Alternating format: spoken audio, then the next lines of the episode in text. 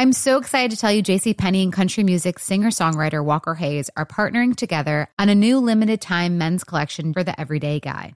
What I love about Walker Hayes is his laid-back nature. He's a family man, and being a country megastar while also having seven kids, you know he likes to keep his style cool and casual. This new collection is perfect for the guy living the t-shirt life or someone wanting some fresh options that feel just as good. It's easy to wear, affordable styles that celebrate the ultimate family man, along with the quality, durability, and sensibility dads appreciate. Available online Saturday, May fourth at j c p dot com and in-store Thursday, May sixteenth. Just in time for Father's Day. Limited time only. JCPenney, make it count. This is Asked and Answered. Questions. With Tom Opferman and Steelers Digest editor Bob Labriola. Well, the Steelers took care of business in Seattle last weekend, which means they set up a meeting with the Ravens in Week eighteen with a chance to still get into the playoff labs. And we were just talking off the air before we started this podcast, you know, the scenarios to get in. It's not just win and hope for either a Buffalo loss or a Jacksonville loss. Those are the easiest paths, but... You know, there's still ways that the Steelers could lose this game against Baltimore and get in. There's still ways the Steelers could pull out the sixth seed if things fall in their favor. Uh, there is still a lot of variables in this equation. Yeah, and um, I remember back in the day when I was uh, an energetic, younger um, person doing this, I would always, you know, try and figure out all the tiebreakers and calculate common opponents and, you know, strength of victory and all that stuff. And now I just, you know, look for it on the interweb, let other people do that. But um, there are, you know, there is a chart that exists, um, the A F C seeding possibilities. And there are four different scenarios where the Steelers could lose to the Ravens and still make the playoffs as a seventh seed. There are also four scenarios where the Steelers, if they win, could be the sixth seed. So, yeah, there's there's still a whole lot uh, going on and and, and um, kind of hanging in the balance. And, um, you know, that's one of the reasons, to be uh, frank with you, I'm glad uh, the Steelers play four thirty on Saturday, because yes, that clears up a lot of it. Um You know, you see whether they win or lose, and then, you know, you can kind of start watching the games on Sunday. Uh, and when I'm doing that, I'll have my chart with me. Trust, trust me on that. Like a pocket constitution just sitting in your back pocket. You pull out the chart yeah. to refer to it at any time. Exactly, exactly. Well, the Steelers will be trying to get that win against the Ravens. Uh, not sure who the starters will be for Baltimore. I'm assuming it won't be Lamar Jackson. That'll probably avail itself later in the week. But Mason Rudolph will start for the Steelers Labs. Tomlin had his weekly press conference on Monday this week since the game's on Saturday, and really no hesitation there was there for him naming Rudolph a starter for third week in a row. No, I mean, I, I you know, it, it would have the, the decision – that he made did not surprise me at all. It would have shocked me if he didn't make the decision that he made. Um, Mason Rudolph's just playing too well. And the way the team is responding to him, both on the field, you know, and, and it seems in the locker room, you know, you had that um, little ceremony after the Bengals game where Cam Hayward, who's the team captain, presented Mason Rudolph with, you know, the game ball. Um, you know, I just think that there's too much feel good and momentum and, you know, all of that stuff kind of trending that way uh, in terms of Mason Rudolph being the quarterback. And you're still in, you know, must-win situations for the most part. Why Why would you want to mess with that? Right. Um, and I, I just think that this is going to, you know, I don't know how long it continues. It, you know, the last game could be Saturday. You know, the last game could be, you know, the first Sunday in February. Um, and either way, uh, as long as the Steelers keep winning, it's going to be Mason Rudolph, in my opinion. Uh, I don't know anything for sure, but I just, you know, if they keep winning and get into the playoffs and, you know, they win their first game with him there, or if they win on uh, Saturday and get into the playoffs, you're going to change the quarterback then? I mean, I would be shocked. And so, yeah, this is this is Mason Rudolph's team right now. Um, you know, I don't know that that has a shelf life beyond the twenty twenty-three season, whenever that happens to end for the Steelers. Um, but right now it's Mason Rudolph's team, I think. Well, the Steelers are still trying to get into the playoffs. Uh, it'll come down to week eighteen for them. But two other chuckleheads in the division have already clinched, the Ravens and the Browns. And Labs, uh, I mean, not only is these two teams hated by Steelers Nation, but, I mean, you got Joe Flacco quarterbacking the Cleveland Browns, too. So you've got a an old hated rival leading a new rival to the playoffs. Um, uh, it might come down to this Sophie's choice for Steelers Nation. So I'm going to ask you this first. Who would you rather move on to the Super Bowl, Baltimore or Cleveland? Because I think there's a realistic sh- obviously for the Ravens, but the way the Browns and Flacco have been playing, you can't tell me they don't have a real shot either. Yeah, I mean, and you know, the and the thing about it is, I always have believed that one of the base reasons that the Steelers and Steelers fans hated the Ravens so much and why that was such an intense rivalry right from the beginning, you know, when Baltimore, um, or excuse me, when the Ravens, you know, uh, debuted in the N F L for the nineteen ninety-six season, because, you know, the Baltimore Ravens, that was Modell's team, Art Modell's team, and Art Modell was a longtime Cleveland Browns owner. Right. So those Ravens in ninety-six, ninety-seven, they were the Browns. I mean, you know, the roster was remarkably similar. Um, and so, you know, I, I think that that was really at the root of a lot of the bitterness. Okay, so now you have the old Browns and the new Browns, kind of. They're both good. Um, Yeah, I mean, if okay, you're making me make this choice. Uh, I'd rather see the Browns. I mean, I, I, mm. I don't know. There's something about, um, you know, the surname Harbaugh just, just bothers me. Rubs and then, the wrong way, la- right? Yeah, and last night didn't do much for my uh, frame of mind either. Michigan beating Alabama. Not that I'm an Alabama fan, but. Um, you know, I, again, surname Harbaugh, surname Harbaugh. Nobody can convince me that there wasn't a lot, there wasn't some, uh, you know, illegalities happening with the sign stealing stuff. You know. Oh, you don't uh, think so. They stopped cold turkey, Labs? You don't think they just dropped that no problem whenever the N C double A well, started to say something? Yeah, and I also don't think that th- that guy who what, what I don't even remember his name at this point was acting alone like he was some lone wolf and. The head coach didn't know what was going on, you know. So, yeah, I no, I don't believe that either. Um, but yeah, I, I guess I would, I would, uh, I would have to hold my nose extra tight and root for the Browns.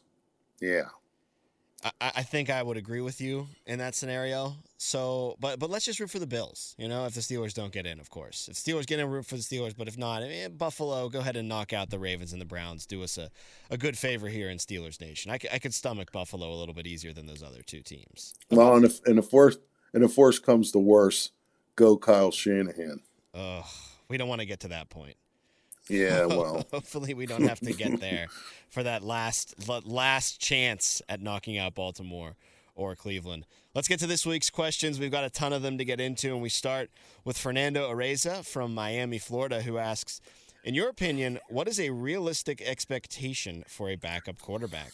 I'm of the opinion that since more than half the teams are looking to replace the starting quarterback at any given moment, if the backup isn't the number one reason the game was lost, he did his job. Um, okay, let me start out with a fun fact. Uh, Mason Rudolph was the fifty-eighth different starting quarterback in the N F L during the twenty twenty-three regular season. Okay, so that gives, you know, um, Fernando mentioned uh, more than half the teams are looking to replace a starting quarterback at any given moment.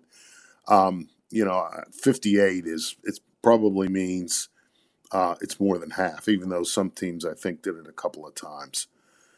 Um, either by because of injury or performance. Right. Okay. Um, you know, I just think that not being the reason that the team lost the game is the absolute minimum requirement, um, you know, for a backup quarterback. Uh, I, I need to think that a backup quarterback needs to be more than that. Um, you know, back in the N F L, backup quarterback is more than just a job. It's a role. Teams um, look for and try and cultivate players for that role uh, a lot more than just, you know, having a couple of guys competing for the starting job and the guy who doesn't get it is the backup. I mean, I, I think that there's more that goes into that than just that. So, um, you know, so the guy in that role as the backup, he has to be able to create or um, attain a, a respectable level of preparedness without getting a lot of on-field repetitions in practice. He has to develop a relationship with the players, uh, both the guys he's going to be working um, with when called from the sideline into the huddle. And, you know, he, he also needs to understand, as Mike Tomlin talked about with Mason Rudolph, you need to be aggressive, um, but you, you can't become the reason that the team is losing by turning the ball over. Um, so, you know, there's a lot of things that go along with it. And then the other thing is, and I don't think Mitch Trubisky did this very well, uh, you got to be able to execute the routine things routinely. Uh, and all of that is difficult under a lot of the realities, the day-to-day realities of an N F L quarterback who is not the starter. So, yeah, it's it's not as it's more than just don't be the primary reason they lose. Ben Klanker from Fulton, Illinois. On a two-point conversion, if the quarterback is tackled behind the line of scrimmage, does that count as a sack? Um, the only stat awarded to any individual player during a, a two-point conversion play is the, um, the guy who actually gets the ball into the end zone is awarded two points. Um, there's no pass attempts, rush attempts, yardage um, for any of the offensive people. And then if the defense holds or prevents whoever it is uh, from getting into the end zone, no statistics are awarded to any of them either. Andrew Sherbick from Portsmouth, Virginia. Considering how well Mason Rudolph played against the Bengals on December twenty-third, should the Steelers move Rudolph past Mitch Trubisky on the depth chart? The almighty um, depth chart labs. Yeah. Um, uh, depth charts late in a regular season are meaningless, in my opinion. Um, the only issue here is who's named the starter for the game in Baltimore. And on Monday, Mike Tomlin said the starter would be Mason Rudolph. Uh, at that point, a depth chart is nothing except a piece of paper. Uh, Christopher Gibson from Manalapan, New Jersey. If the Steelers were to win out, get the help they need, and make the playoffs, would any of the players on injured reserve or suspended be eligible to come back and play in the postseason, assuming they are over their in-season injuries and suspensions? Okay, the, uh, when DeMonte Casey um, was suspended and then he appealed, the result of the appeal was that he would be eligible to play in the playoffs if the Steelers made it. So that's the answer to the suspended part. Uh, as for guys on the injured reserve list, you know, they would be eligible, first of all, if they were healthy, obviously, and if they had spent the required four games on the list, I R. The only other factor uh, is the N F L rule that applies to the number of teams a team may designate players to return from I R over the course of a season. So you can have any particular team or every every individual team can have eight players return from injured reserve to the fifty-three man active roster or the practice squad per season. So um, an individual also player can return from I R a number, a maximum number of twice per season. But each time that particular individual returns counts against the team's allotted eight designations. So, you know, depending upon the numbers, um, I, I think that um, if you know, there is a possibility that some guys could return if they're healthy, because I don't think the Steelers are close yet to the eight numbers. Uh, the number eight, that is the limit. Yeah, I don't want to make any assumptions, but if you've had to deal with eight guys coming off of your I R throughout the season, making the playoffs seems a little far-fetched in my mind. It might be a Herculean it, it, effort. It, right. It, it certainly has tested your depth chart. Michael Johnson from Houston, Texans, T- Houston, Texas asks, first, thanks for yet another year from you sharing your knowledge and sense of humor. I think he's talking about you there, but I'll, I'll take a little bit of credit too. Please, no, I, I'll give it to you. Please clarify, with regard to overtime rules, if a missed field goal is returned for a touchdown on the opening drive, does the game end? Yes. Uh, in that scenario, the team returning the missed field goal Uh, would be considered on defense. And a defensive touchdown on the opening possession of overtime ends the game. So if it was, for example, a you know a long field goal attempt that a guy caught in the end zone and ran back, right? Yes, that's the end. If the kick is blocked, scooped, and scored by the, the um, defense, quote-unquote, yes, that's a touchdown. The game ends. John Miller from Fort Myers, Florida. In my group of friends, I am the rules expert. I generally know the answers. I am completely confused by the last play before the two-minute warning of the first half against Cincinnati on December twenty-third. Jaylen Warren catches a pass, gains nine yards, and runs out of bounds with two oh eight on the clock. Moving forward, does not fumble. The clock briefly stops, but then runs to the two-minute warning. Why did the clock not stop? Okay, the rule uh, for this is that the clock is stopped on out-of-bounds plays during the final two minutes of the first half and during the final five minutes of the second half. Okay, so as John uh, stated, Jaylen Warren ran out of bounds with two minutes and eight seconds left in the first half. So the clock was stopped briefly to set the ball and then started again until the two-minute warning and then stopped again. So I know it's shocking for me to say this. The officials made the correct call. And they followed the correct procedure. And we're very grateful, those of us that work in this industry, that those are the rules and that the clock continues to run instead of stopping every time it goes out of bounds, or else the games would be yeah. an extra hour long. Yes. Our final question today comes from Dana Fisher from Rockport, Maine. With my birthday being December twenty-third, happy belated, Dana, I've always thought it was cool that was the day that the greatest play in Steelers history, and the play that was voted the greatest play in N F L history, took place. How many other games have the Steelers played on that day, and what is their record in the Super Bowl era on that date, December twenty-third? Um, okay, Dana's question only applies to the Super Bowl era, but you know, um, I did the research all the way back, and of course, just you did. At, above and beyond. Well, just, just um, you know, to clarify, you know, back in the old days, uh, the N F L season ended early to mid-December. Yeah. It was over. So uh, it was quite a while uh, after the N F L was formed in nineteen twenty-five that um, there were even games that late in the season that had the even the uh, most um, an opportunity to fall on December twenty-third. Okay. And of course, Dana uh, is referring to the Immaculate Reception uh, as the greatest play in history. Okay. So including this year's game on Dece- against Cincinnati on December twenty-third, the Steelers have played eight times in franchise history on December twenty-third. Um, in chronological order, Uh, was the thirteen to seven uh, win over Oakland in the A F C divisional round in nineteen seventy-two. They had a thirty-five to nothing win over Cleveland in nineteen ninety, a forty-seven to fourteen win over Detroit in two thousand one, a seventeen to seven win over the Buccaneers in Tampa in two thousand two, a twenty-seven to three win over Carolina in twenty ten, a thirteen to ten loss to Cincinnati in twenty twelve, a thirty-one to twenty-eight loss to the Saints in New Orleans in twenty eighteen.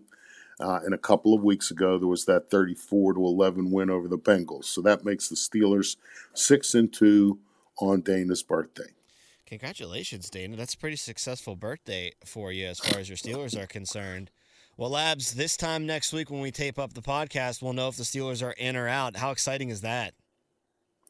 Um. Yeah. Yeah. I mean, you know, no, I'm not being is, sarcastic either. Like every year, oh, this team gives you something to root for at Week eighteen, and you got to appreciate that. Yes. Yes. Um.